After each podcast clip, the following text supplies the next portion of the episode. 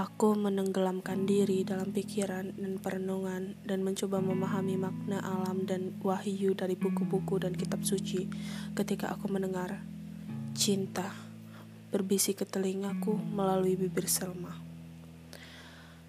Hidupku dalam masa koma, kosong seperti hidup Adam di surga.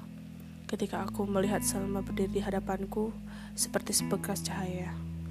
Perempuan itu adalah Hawa bagi jantung hatiku yang memenuhinya dengan segala rahasia dan keajaiban, dan membuatku memahami makna kehidupan. Hawa yang pertama menuntun Adam keluar dari surga karena keinginan perempuan itu sendiri.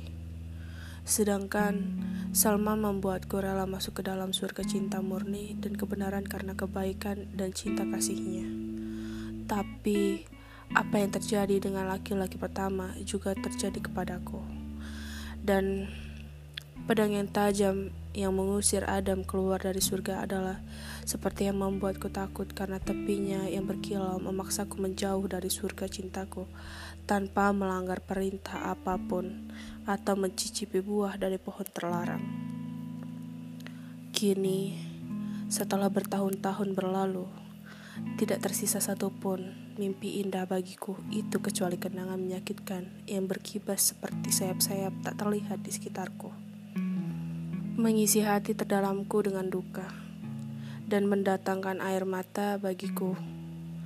Dan selmaku yang berterkasih, selmaku yang jelita, kini telah tiada dan tak ada tersisa untuk mengenangnya kecuali hatiku yang patah dan pusara yang dikelilingi oleh pohon-pohon cemara.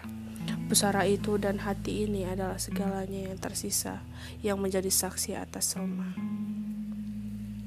Prakata dalam buku Khalil Gibran Sayap-sayap patah